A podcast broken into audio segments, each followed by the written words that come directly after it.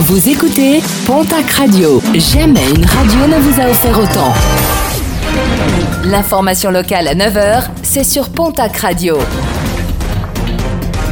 Bonjour Jean-Marc Courage Sénac. Bonjour à toutes et à tous. Direction la case tribunal pour un individu interpellé juste après les faits de Tri-sur-Baïse. Le 2 août dernier, un jeune homme avait été poignardé à trois reprises à la fesse, à la cuisse et à la main. L'auteur des faits a reconnu l'agression lors de son placement en garde à vue. Un blessé très énervé, à Lourdes, un pompier a été agressé par un individu de 24 ans et qui venait d'être blessé lors d'une bagarre dans la nuit de samedi à dimanche. Une plainte pourrait être déposée. Prison ferme pour deux frères originaires de Bosnie. Ces derniers avaient pour habitude de s'emparer des caisses de plusieurs grottes.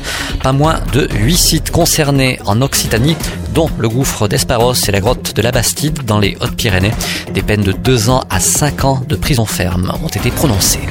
Signalement de cas de listériose. Quatre personnes infectées par la même souche de listeria ont dernièrement été diagnostiquées. Pour deux des cas, les investigations ont permis d'identifier la consommation de fromage fabriqué par la ferme du Castérieux dans les Hautes-Pyrénées. Des produits commercialisés entre le 1er mai et le 8 août. Les autorités sanitaires appellent à la vigilance des consommateurs. Les personnes qui détiendraient les fromages concernés ne doivent pas les consommer et sont invitées à les rapporter au point de vente où elles les ont achetés. Malgré les appels à la prudence, de nouveaux accidents graves déplorés sur les routes de la région. À Tarbes, un motard a été grièvement blessé vendredi soir après une collision avec une voiture.